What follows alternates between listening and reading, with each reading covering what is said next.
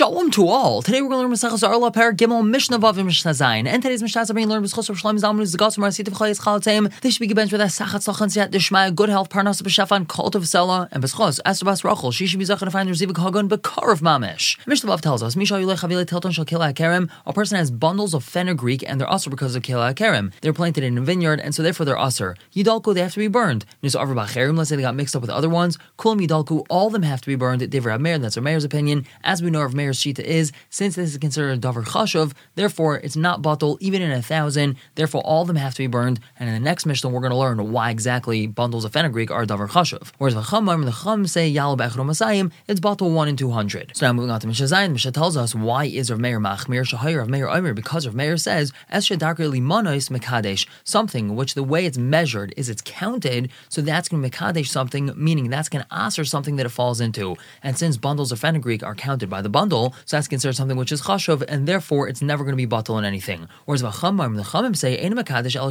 bavad. There's only six things that are considered chashuv that they're going to ask for something that they fall into, and there's not going to be bittul. But if it's not one of those six things, which fenugreek is not, so there's not going to be any issues of bittul. Now, Rabbi Akiva, Rabbi Akiva says shiva. There's actually seven things. Ve'eluheim, these are them. Egoize perech, walnuts from perech. V'rimane badon and pomegranates from badon. V'chavye stumais, closed barrels of wine. V'cholfas tradim and beet leaves. V'kulse krov, stalks of cabbage.